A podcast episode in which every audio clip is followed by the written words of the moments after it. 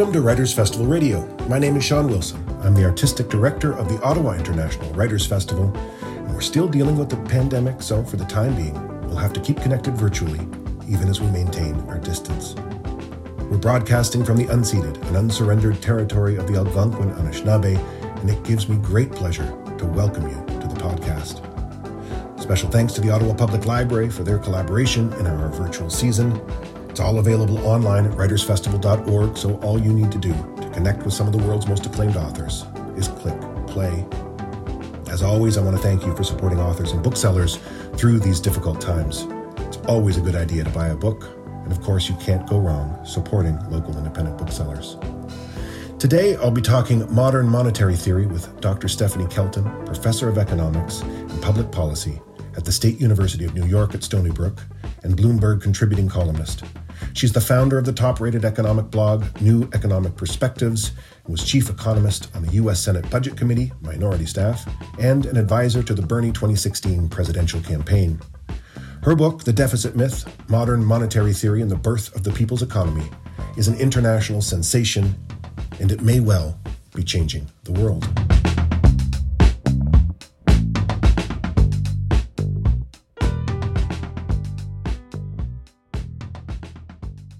Stephanie, thank you so much for being with us today. It's it's a real pleasure to have you. And, um, you know, this remarkable book, The Deficit Myth, um, which is just appearing now uh, in paperback, it's such a fascinating read because especially during the pandemic, as we've, we've economies all over the world, we've been trying to wrap our head around what does it mean to live a good life? What is the limit of, of a government's involvement in, in our day-to-day?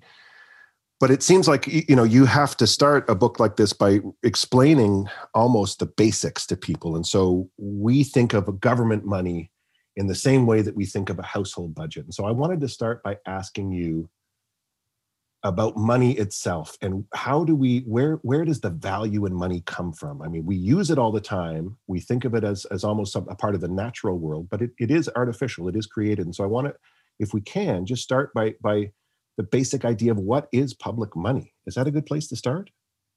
Yeah, I think it's a really good place to start um, because there's so much confusion, as you said.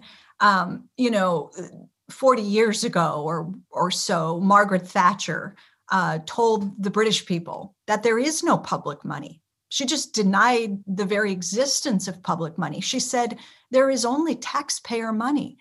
And I think that really is the way we think about government money. You know, when the government spends money, to the extent that any of us spend a moment thinking about it at all, uh, we probably think, well, they got it from us, right? That's our that's our money. And you will hear sometimes people say, I pay your salary, you know, when they get really mad at their um, elected officials or mm-hmm. something. So we we really don't think, in a sense, that the government has any money of its own, that what it does is come and take money from the rest of us.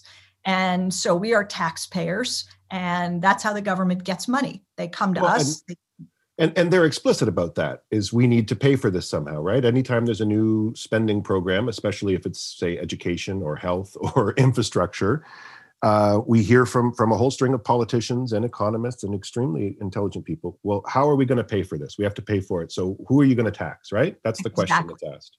Exactly. And that's exactly what Margaret Thatcher wanted to do with that uh, statement of hers, by denying the existence of public money and putting all of the burden onto the taxpayer. What she told people was, listen, if you want things, you can't simply expect the government to deliver public goods and services on behalf of the people.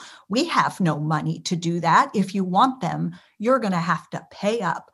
So it shifts this burden onto the taxpayer. And so that you're really forced to ask yourself, wait a minute, do I really want to give up my money in order to have, you know, better funded schools? I don't have kids in school anymore. My kids have graduated, you know, so then it becomes, I'm going to pay for someone else to have these things.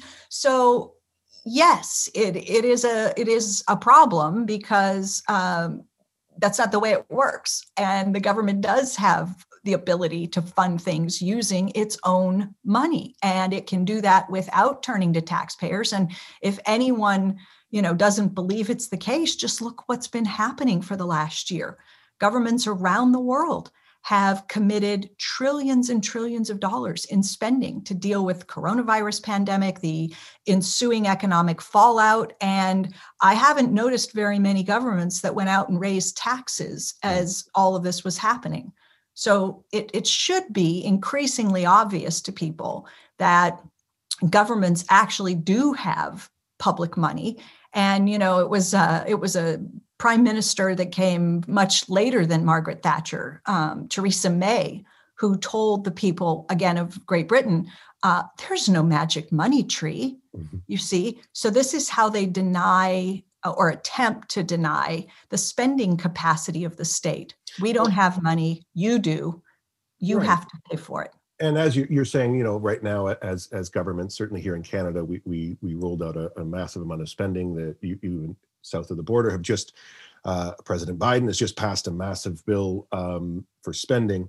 But the the the behind the scenes, we're, we keep hearing rumblings that, well, someone's going to pay for it eventually. It's my grandkids, right? It's my son's kids. It's it's down. Somebody is going to pay for this. There is no free lunch because.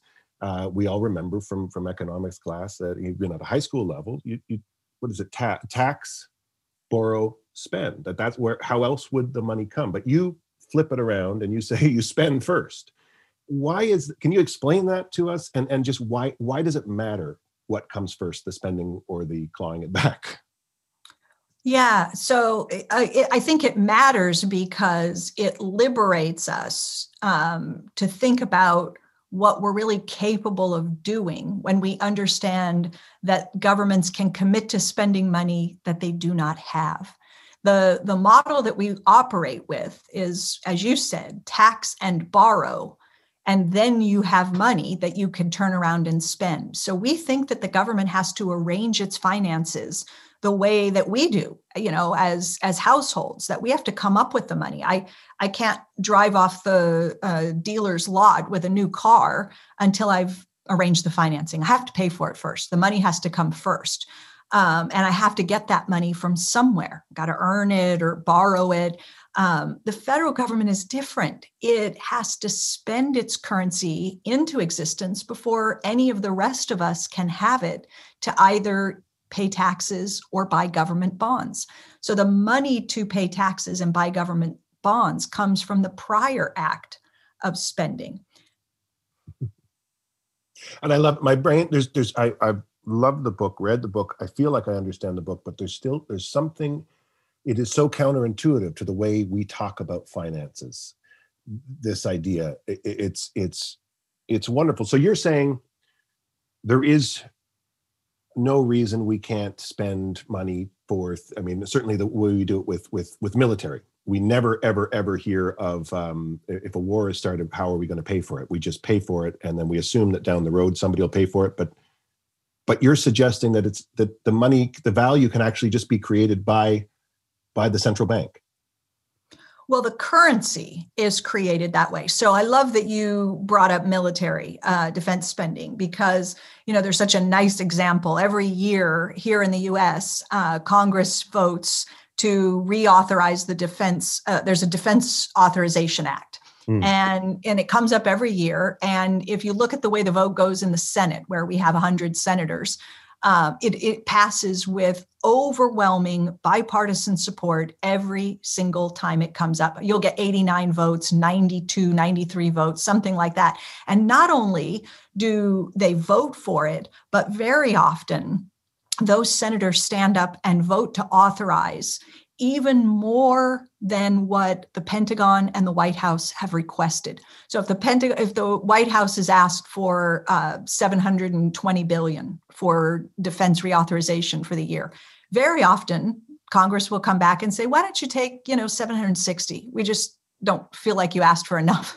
And so they'll just authorize uh, much more uh, to be spent. Now, where the money comes from are the votes. The votes fund the spending. You know, people will say things like, well, how are you going to find the money to fund this or that? And I always say, you don't find the money. It's not, you're not on a gold standard. Nobody has to go dig a hole in a in the ground and and locate something. What you need to find are the votes. And if the votes are there, the money will go out. And we saw that time and time again. You just mentioned the one point nine trillion dollars that President Biden signed yesterday.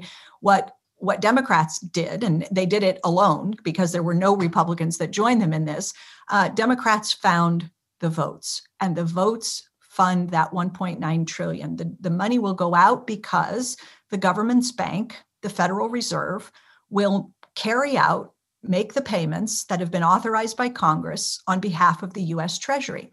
So the Fed will carry out the payments using, are you ready?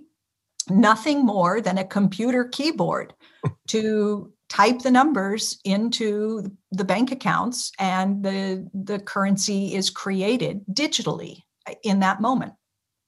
But this, when they do that, they're adding to this, the debt clock, right? They're adding to this, this massive amount of, of red tape, this, this sort of the, the, this huge debt that we can see. It goes up every second, right? Every millisecond, there's there's there's millions of dollars. I've seen it online. That the, the so that somebody's going to pay for that eventually, right? That's what we're told.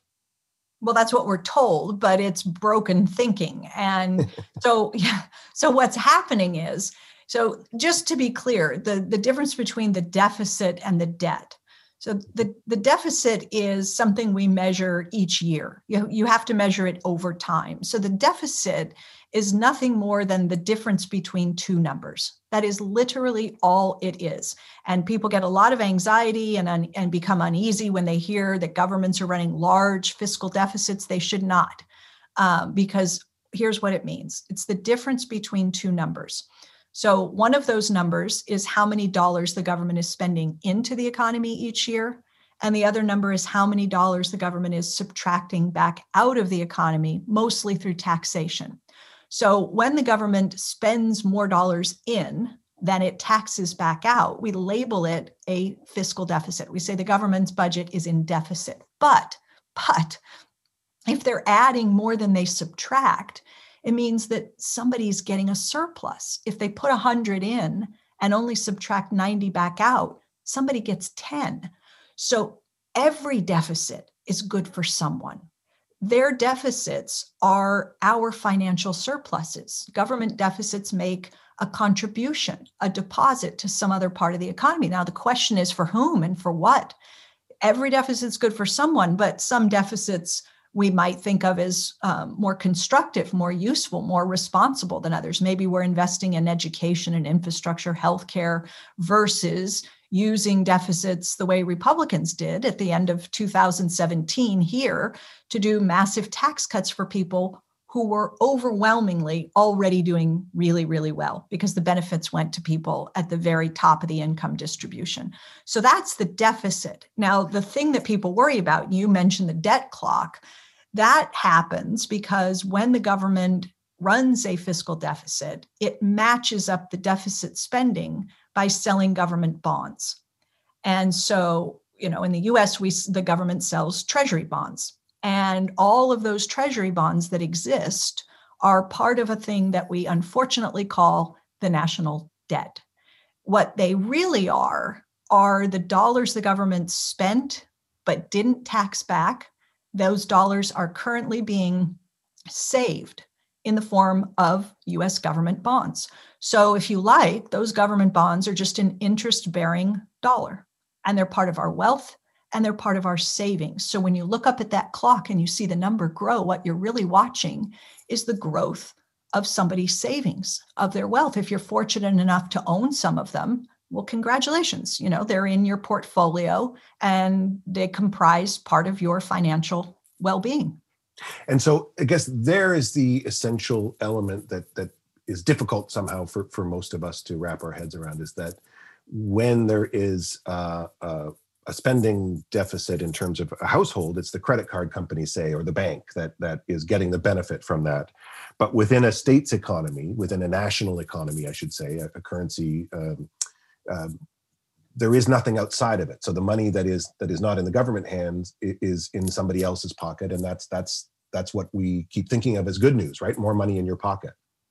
So yeah, those those bonds are a saving vehicle. They are a way for people to store their dollars in a very safe way because they're default risk-free, but they pay a reward. So you get interest income, that's the reward, without taking risk, no risk of default.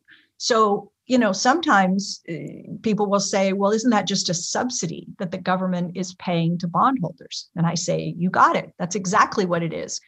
The, the decision to allow people to have access to a safe, interest-bearing way to store their dollars is, you know, we could talk about whether it's good public policy, whether it serves public purpose, but, you know, it's a very good thing for people who already have money, because if you if you have money and you're able to trade it in for an interest-bearing form of currency without having to take risk, uh, I mean, you're not subject to default risk, then that's a pretty good deal. So it's it's like a It's a sort of basic income for bondholders. It's a subsidy. Now, and and this who for the the the thing we often hear about is that the danger is that that um, America, Canada, Russia, you know, who any any large country, we're owned by another country. So there is this idea that that um, in America that any day now China could say, pay us back all the money, and and the economy would collapse, or the same with Canada. Uh, or any, where's the flaw in that thinking? Like, who, who is it? Pop, is is it that when foreigners buy these, when when foreign powers buy um, these bonds, does that create a risk for for the state? No, it doesn't. You know, my friend Warren Mosler, uh, he and I write about him in the book. Warren used to say, uh, "The only thing we owe China is a bank statement," because, you know, what, what we allow China and other foreign countries to do is what we allow essentially anybody with dollars to do. You can trade those dollars in and you can buy U S government bonds. So yes, China holds uh, about a trillion dollars of U S government bonds. Japan holds about a trillion dollars. Does that put us at risk? Uh, people will sometimes say things like, well, boy, I don't know, you know, China's our banker. And if they wake up one day and decide that they're all done lending to the United States, boy, we'll really be in trouble, because how are we going to finance anything? We, it'll really shut us down. And I say, wait a minute, you think the U S dollar is made in China? You think mm-hmm. China can turn off the spigot and no more dollars will come out and the U S government will, will go broke or not be able to pay its bills or something? Think about that. The U S government is the issuer of the dollar. It has the sole legal authority to issue the currency. I can't do it. It would be called counterfeiting, and it's illegal. I go to jail. Businesses, um, state and local governments cannot create the dollar. Only the federal government. And the founders gave the government that power. It's in the Constitution. It's Article one, Section eight of the U S Constitution. The government has the sole legal authority to create the U S dollar, to issue the currency. So could you ever run into a situation where you're dependent upon China for the U S dollar? The answer has to be no. Because the dollar doesn't represent anything other than itself. In other words, it's not the same as having, I don't know, you owe me five cows, say, where I have to go out and find the five cows. If it's dollars and I am in charge of printing the money, I can just print more money. Is that essentially well, what you're... Yeah, these are these are accounts at the Fed. So these don't even exist in physical form, right? You can touch a cow. You can't touch a treasury. It's just a digital spreadsheet entry. So when China exports goods and services to the U S, and when we buy more stuff from China than they buy from us, they end up with U S dollars. We pay them, they get dollars in their checking account at the Federal Reserve. Now, China can shift those dollars from its checking account into what's basically a savings account. It's a securities account at the Fed. And that's what happens when China buys treasuries. We debit their checking account, we debit the reserve account, and we credit their securities account. And that's all that happens. So to pay China back, you just reverse the entries. You debit their securities account, so the balance, the amount of treasuries they hold goes down, and you credit the checking account so that they have the dollars back in their account. That's all that is involved in paying back China. If China wants to divest from treasuries and, and you know, sell them, then what they get are U S dollars. So it's as easy as debiting one account and crediting another one. It's all done with a with a click of a keyboard. Right. And so I guess it, just to make it clear for everyone, what we're talking about here is exclusively when it comes to federal spending. This is not true of personal debt or a city's debt or a provincial or state debt, right? I mean, it's it's only a currency issuer that would have this level of power. So debt. That, that's the central point. You're exactly right. So if we think about what happened after coronavirus started to really hit hard, millions of people losing their jobs, small businesses asked to, you know, close their doors, um, cash flow stops, you don't have any customers. Uh, state and local governments are getting hammered because as unemployment goes up and people lose their jobs, you know, tax revenues go down, sales tax, uh, income tax, and so forth.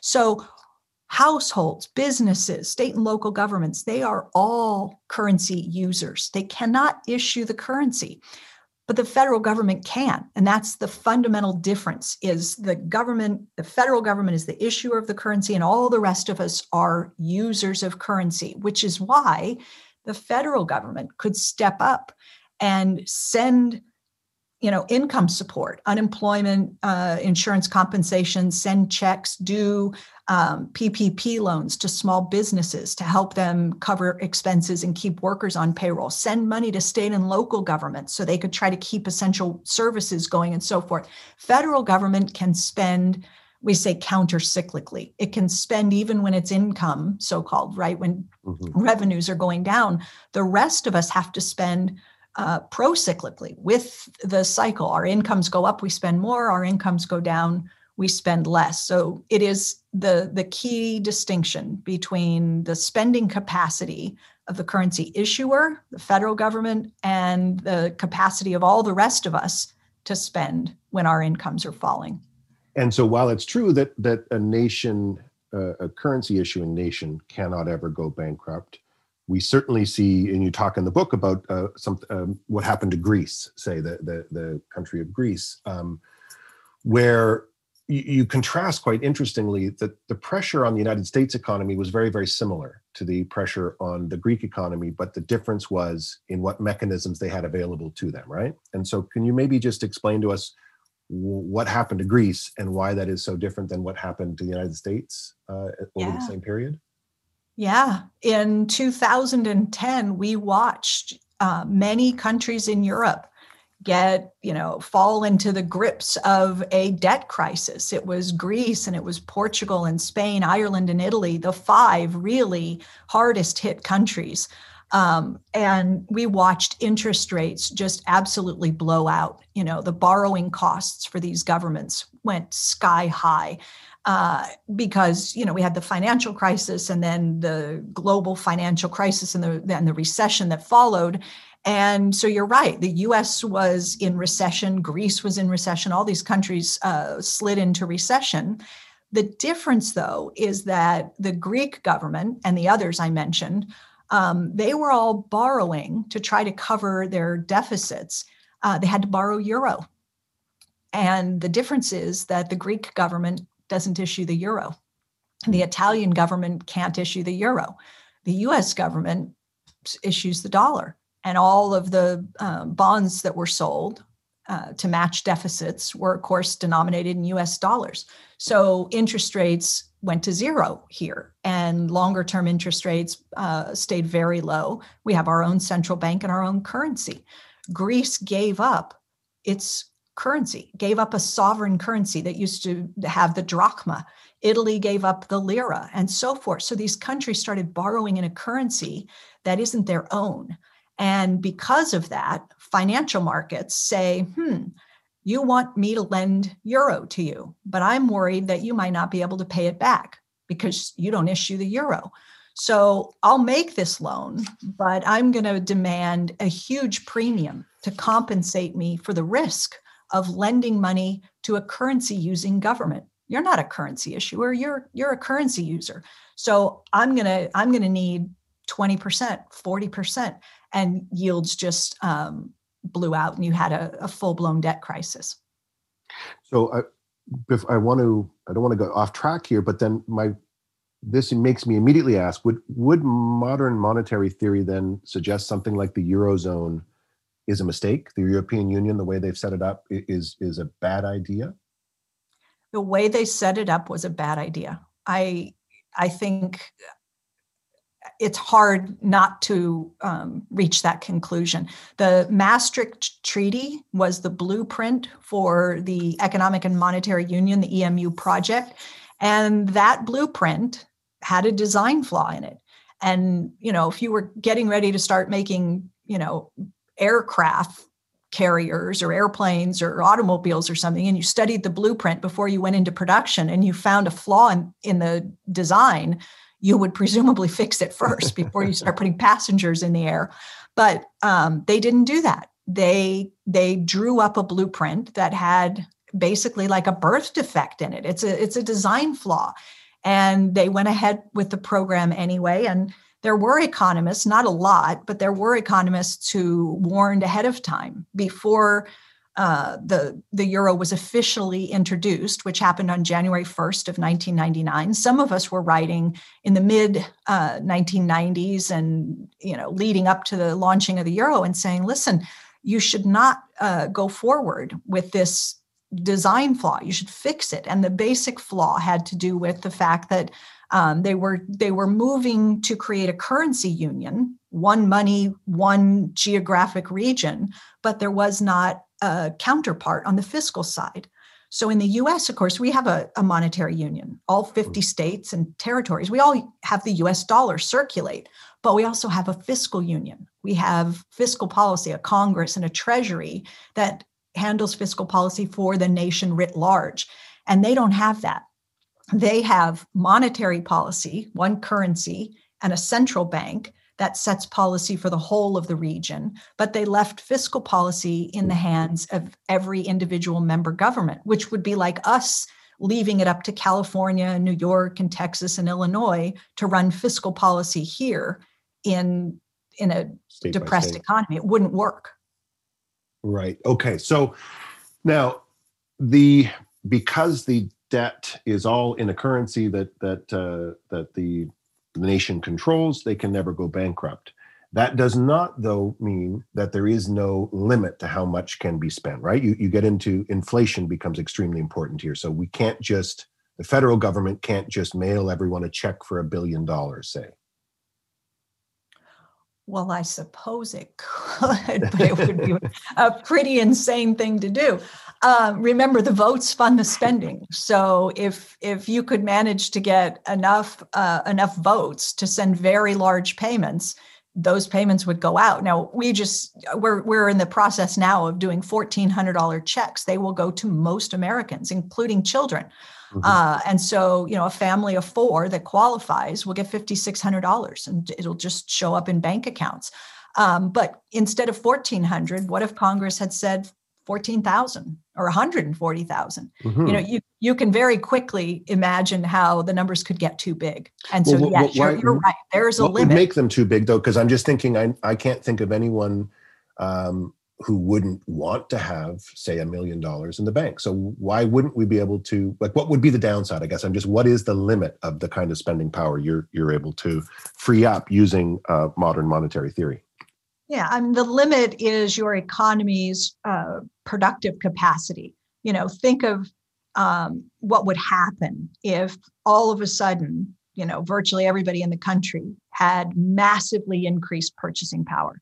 Your bank account was stuffed with tens of tens of thousands of dollars.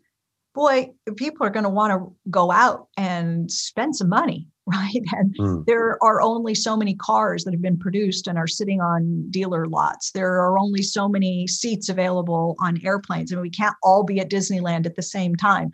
So the problem is the, the productive capacity, the, the ability of the economy to meet that demand with enough supply. And so, you know, the punishment for overspending is inflation. It's not bankrupting the country. It's it's creating an inflation problem. And so that that is the limit that you have to pay attention to. And that's so that there is, I mean, I guess this, I just want to make it clear to everyone that this is not a kind of magical thinking that government could just spend and spend and spend. There is a limit to what can actually be produced. And you get that essentially comes down to You need you need people to be teachers or doctors, right? That there is a limit to how many people are there, a limit to how much material is there. Uh, you you you can apply as much money as you want to building a road, but without concrete, you're you're kind of out of luck, right? Yeah, that's right. I mean, we are now, you know, we've just passed a one point nine trillion dollars uh, rescue package. And now President Biden is saying, look, that was a down payment. I'm coming back for more. And we'll find out what the number is going to look like uh, maybe sometime later this year. But they, he is talking about a Build Back Better agenda, right? And that includes spending money on things like infrastructure, cl- especially climate uh, resilient infrastructure, education, uh, what he calls caregiving, uh, money for pre-K and a variety of other things. So he has the desire to spend, I think, maybe another three or four trillion dollars. Those are the numbers we're talking about here. So it's exactly what you said. If we're going to embark on a on a huge, ambitious infrastructure program where we're going to do solar panels and broadband and high-speed rail and climate-resilient housing and all these other things, the question is, is not, can we afford it? Can we, will we have the money? That's the easy part. Mm. The question is, will we have the construction workers, the architects, the engineers, the steel, um, the concrete mixers, the cranes? Like we're, we're going to roll out a big infrastructure program. We're going to need real resources to do that. So will we have, you know, enough idle labor where we can hire people to put up solar panels and, and lay broadband cables and, and that sort of thing? And if we do, then, then we can safely move forward. But if those resources aren't readily accessible, if they're already being used by the private sector, then, you know, it becomes more complicated. You can bid them away from their current use. The government can outbid anybody, and it can uh, it can get the workers and the materials that it needs. But if it has to bid up the price in order to do it, then you see the problem, right? You're mm. inviting some inflationary problems. So this is conceptually bold in that it, it pushes against all of our preconceived ideas of how spending works. Um, and then it seems that the, the mechanism that the, the most concrete mechanism that that you uh, address in the deficit myth for, for how um, M M T would, would move things forward, I think, is the federal jobs guarantee. Can you explain what a jobs guarantee is and why it, it is, in your opinion, sort of the, the, the smartest way to deal with with uh, um, an economy and with with, with a, a nation? Mm-hmm. Well, the job guarantee is designed to eradicate involuntary unemployment, which means if there are people who want to work, they want to be employed, but they can't find a job anywhere else in the economy, the job guarantee is an open-ended job offer. It's like a standing public option in the labor market, where if you're unemployed, you could walk in without a job and walk out with a job. And so, you know, the, you have to compare, I think, this proposal to the way we do it today, to the, the base case is where we are today. And, and what we do today is that we intentionally trap a certain number of people in unemployment. And it sounds crazy, and it sounds like I, I couldn't possibly be serious when I say that, but it is actually by policy design. So the central bank um, thinks that there is this relationship between inflation and unemployment. And if you allow unemployment to fall too low, inflation starts to pick up. So what central bankers do all over the world is adjust interest rates, try to set mon- what we say set monetary policy so that they keep just the right amount of unemployment in the system to prevent inflationary pressures from increasing. So you might need seven million unemployed, might need eight and a half million. They don't know. And, and these are not just, a, these are not people that are unemployed because they don't want to be, that either they're young or they're retired or they're for, for these are people. Unemployment, I just want to make it clear to everyone, uh, as defined, uh, is people that want to work, people that are looking for work, right? Exactly right. You have to be, to be counted as officially unemployed, you have to be actively seeking a job, but not working. So you're, you are right. These are people who want work, but can't find uh, so- a job. And the jobs guarantee then would, would would eliminate unemployment entirely, because anyone who wants a job would have one guaranteed. And these would be jobs that would be useful, right? They would be jobs that would be um, con- contributing to their local community in some meaningful way.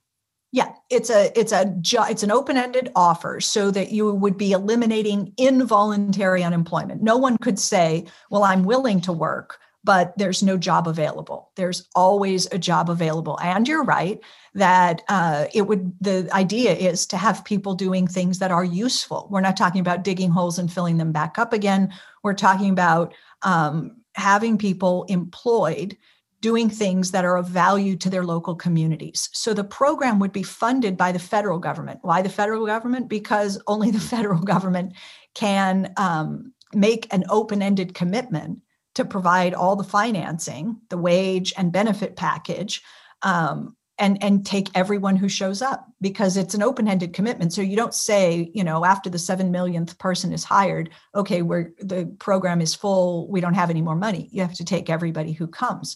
So uh, state and local governments could not do this, because the program will be biggest, right? You will have the the highest number of people in the program when the economy is weakest, because mm-hmm. people lose their jobs, they move into um, the public service employment program. And as the economy recovers, they transition out and back into private sector work. So state and local governments could never afford to hire uh, unemployed people into the program when the economy is weak, because that's when their own budgets are under greatest strain. So it's federally funded, but it's locally administered. So the jobs themselves come from the people living in the communities. Imagine that, you know, we have these things all over the United States called American Job Centers. There are some twenty-four hundred scattered across the country.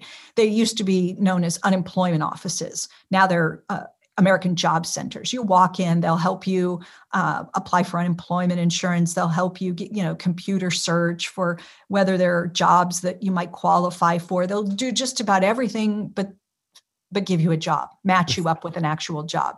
So what we imagine is just enhancing that suite of services so that when you walk in, you could actually look through uh, a computer screen or a binder and say, these are things that the community has said that they value, the jobs that they would like done, what looks good. Mm. And you could match yourself up to jobs in the community. And, you know, we imagine that broadly the jobs would be oriented around caring for the community, caring for people, and caring for the planet. Right now, the one thing that has been getting a lot of traction on the left and the right, I feel over the last ten years that it sort of comes back, and every now and it comes back to, to public consciousness, is a kind of a guaranteed basic in, income or, or an annual income. And we certainly saw in Canada for the first eight months of the pandemic, there was a the Canada Emergency Response Benefit, which was essentially a check that went out to anyone who needed it, a guaranteed income. How how would you look at a guaranteed income versus the jobs guarantee? What you know. Do you think at all about the difference between those two?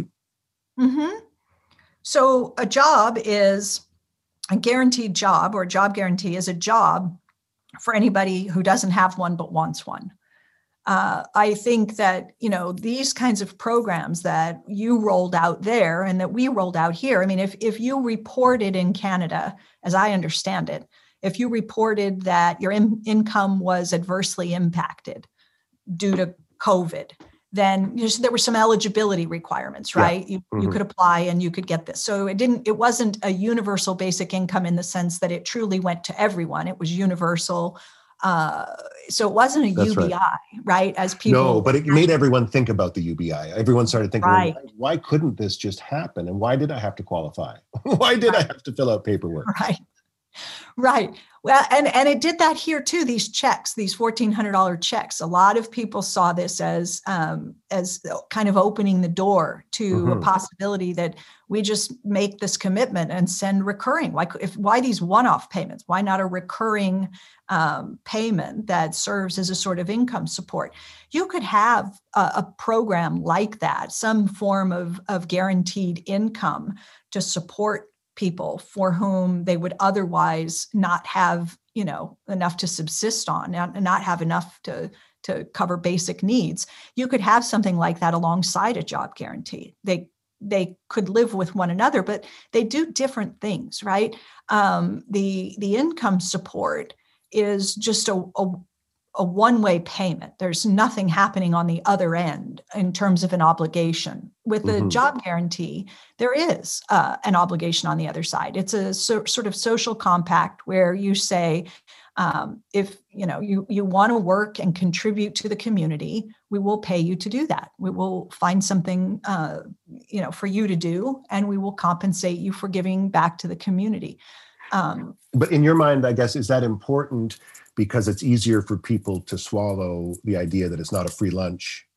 Or is it important because the work that's being done is still of value to the community? Like, I'm just trying to understand. Is yeah, there... not the, it's not about the former for me. It's um, it's because the job guarantee is uh, about solving the problem of involuntary unemployment, mm-hmm. right? So you will never uh, solve the problem of involuntary unemployment with a basic income.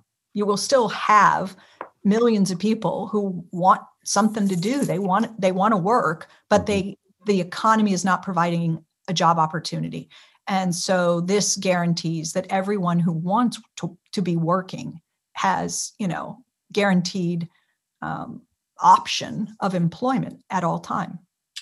Now, I want to, I know we're we're running out of time here, but I also, during the pandemic and and obviously before, there's been an increasing level of awareness of, of income inequality, of the kind of the hyper-rich, the one percent, you know, um, um, the one percent of one percent, mm-hmm. uh, how much money is in the hands of such a small group of people. You know, there are three families in the States that own basically half the wealth. It's the same in Canada. It's the same just about everywhere in the world, right? There's, there's these tiny fractions of people. I'm curious, it, within modern monetary theory, is inequality something that is dangerous? Is inequality something that we need to deal with? Oh, surely, yes. Um, you know, if your listeners know the name John Maynard Keynes, who's one of the most important economists, I think, of all time, a British economist who wrote, uh, his most famous book was called The General Theory of Employment, Interest, and Money. And Keynes is influential in M M T. Um, You know, he ended uh, the book, the last chapter of the book, the first sentence reads, I think this is uh, pretty much a direct quote, the, the great failure of our economy. Oh, what did, I should be able to do this. I used to be able to, I used to teach this book and I could do it really well. The two great failures of the society in which we live, the economy which we have or something, are its failure to provide for full employment and its arbitrary and unjust distribution of income. Mm. So I think he's, I think that's it. That is absolutely right. Think about how to resolve the chronic problem of unemployment and how to deal with these extreme inequities that we face today in terms of not just income, but in many ways, more importantly, wealth uh, inequality. So yes, I think, you know, it, so it's important is the answer to your question, but then what to do about it, what to do. So many people uh, talk about raising, you know, taxes, uh, wealth raising tax, the, right? yeah, a wealth tax or increasing the top marginal uh, income tax rate back to, you know, where it was under, um, you know, uh, Eisenhower or something like that.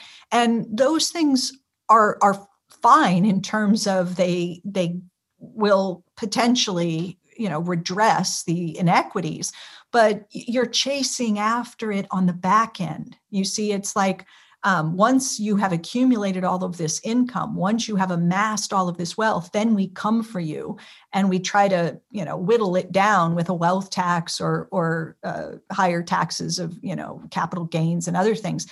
And so you will often hear progressives and Democrats say the problem with the rich is that they don't pay their fair share. And I always think that's the wrong way to look at it. I think that, you know, the problem is with these extreme inequities, you refer to three people, you know, and how much wealth they have and so forth, is they're taking more than their fair share. That's why they have so much. So we have to think more about pre-distribution, policies designed to get at the root before it all ends up in their hands, as opposed to always thinking that the what we need to do is chase it on the back end and try to tax it away. So Bob Reich, Robert Reich, a friend mm-hmm. of mine, a, you know, former um, labor secretary and writes lots of books. And he talks a lot about pre-distribution, you know, think harder about Um, what we can do in terms of patents and protections and monopoly, antitrust, um, labor laws, trade laws, and, and tax is part of it. But I think it should be part of a, a broader suite of reforms to deal with what is clearly, in my mind, a, a very serious problem, not just because so much inequality is bad for the way our economy works, but it's really corrosive to the way our democracy functions.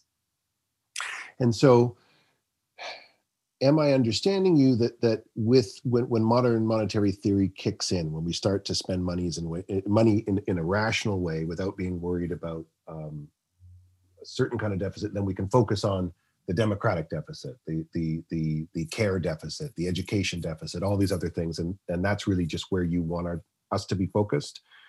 That that it's essentially what you're saying is is. If we set up the economy properly, a lot of the mechanisms you're talking about don't require a vote. They don't require a decision because the job guarantee, for example, it, it's just there. We don't have to think about it. Once we set it in motion, um, there, there is no decision-making process. Anyone who wants a job goes and gets a job, right? Um, so, you know, I, I'm, you know, we we talked, I guess this is an awkward way maybe of asking about, you know, we, we talked about the limit of the economy um, being, you know, how much we can actually do, how many, how much material we have in terms of people and in terms of stuff.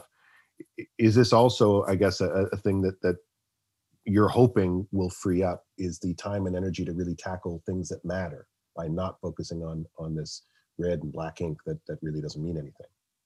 Yes, yes, yes. Oh, that's the hope. I mean, if we could stop fighting over the things that aren't issues, like questions you asked earlier. What if China doesn't want to hold our bonds and, you know, worrying about the run, the watching the debt clock number tick higher and wringing our hands. And, and, you know, if we could just set the debate on the right terms, which is what we've been talking about. And you just said, you know, the real resource capacity and not worry about, you know, the things that don't matter and stay laser focused on, uh, what does matter. We're still going to have differences of opinion. We're still going to have fierce political debates. If I said, you know, to Congress, if I walked in and, and gave a speech and I then they believed me and I said, look, you guys, I think you've probably got about two and a half trillion dollars of available fiscal space, low hanging fruit. Mm. You could um, take advantage, use the budget, spend money or cut taxes. You got about two and a half trillion dollars of non-inflationary fiscal space out there. How do you want to use it? Democrats would run in with infrastructure and climate and education and R and D, and Republicans would say, you know, let's do tax cuts and maybe some infrastructure. I mean, there are differences, right? The political parties have different priorities, but at least we would be debating uh, on the right grounds, right? We would be recognizing that there's an inflation constraint that has to be respected, but we have the capacity to spend more. How do we want to use that fiscal space as a nation? So in the book, you describe, um, you have an anecdote where, where you describe explaining the budget to, to a senator uh, and explaining how modern monetary theory works. And there's a moment when all of a sudden the senator understands what you're saying. But that understanding alone is not enough because the senator doesn't feel confident selling this idea to his colleagues and to the wider world. I'm wondering, what do you think it's going to take for people to hear what you're saying, look at the math, sit down, sort of, you know, do all the thought experiments. And then once we understand that um, there is this this this wiggle room that you're talking about, this massive amount of spending we could do that would make the world a better place, that wouldn't have any negative impact.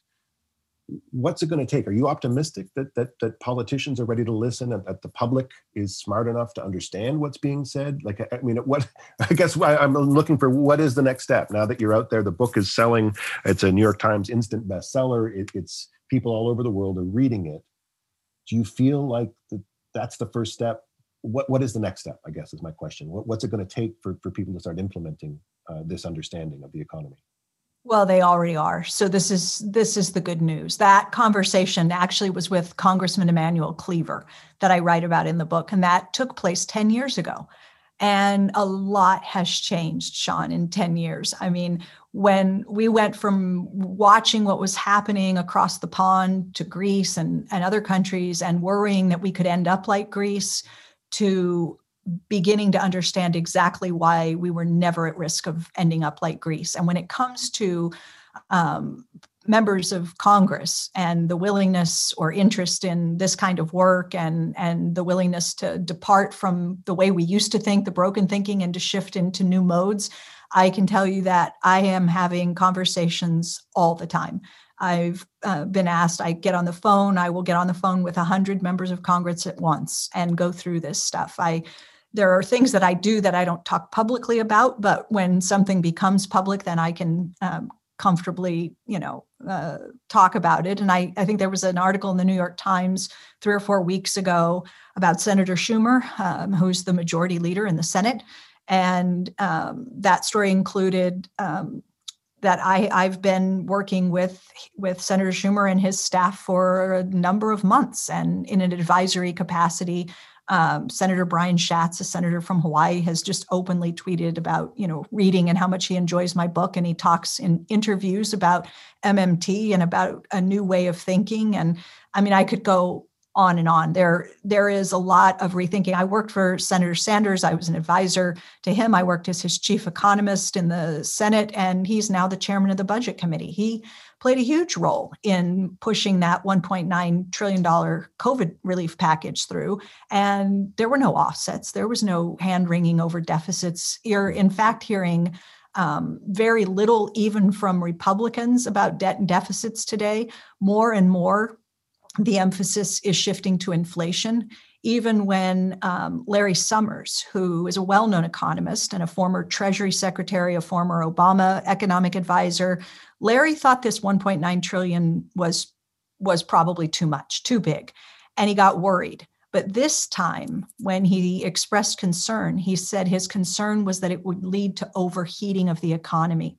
Mm. And so he's worried about potential inflation risk. And that's, of course, exactly where M M T has asked us to, to go, you know, not to worry about insolvency or turning into Greece or any of those things. And this is a this is a big um, shift in in Larry Summers' own thinking, because when the Republicans did their tax cuts in two thousand seventeen, he said he was against them, and he said he was against them because of the impact on the deficit, and that he thought it was going to leave the U S, um, in his words, living on a shoestring for decades to come.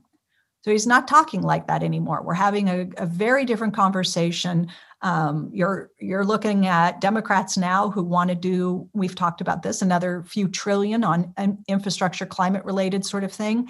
And they're all starting to think about whether we need to offset that spending, and if so, how much. And I think they've got inflation. And, and that is, you know, the relevant risk, and they're looking out for that constraint. So I, I think so much has changed, and it's it's been very encouraging from my perspective. Well, thank you so much. Congratulations on the book and and uh, and all the, the work you're doing. And um, it's wonderful that you are being heard, and that we may see over the, the coming years um, some real positive change. Thank you, Sean. It was really a pleasure to be with you. That was my conversation with Stephanie Kelton about her best-selling book, The Deficit Myth. Our official bookseller is Perfect Books, and wherever you are right now, there's an independent bookseller nearby who would be more than happy to sell you some great books. Please take a moment to rate and review the podcast, and don't hesitate to recommend it to a friend. If you enjoy this episode or any of our virtual programming, please consider making a charitable donation. Your financial support will allow us to continue to bring you the world's most interesting authors and thinkers. This podcast is produced by Aaron Flynn, original music and sound engineering by Mike Dubé. Kira Harris is our program director, and I'm your host, Sean Wilson. I want to thank the Government of Canada, the Government of Ontario, the City of Ottawa, the Ontario Arts Council, the Canada Council for the Arts, Carleton University, and C B C for their ongoing support. Thank you for listening.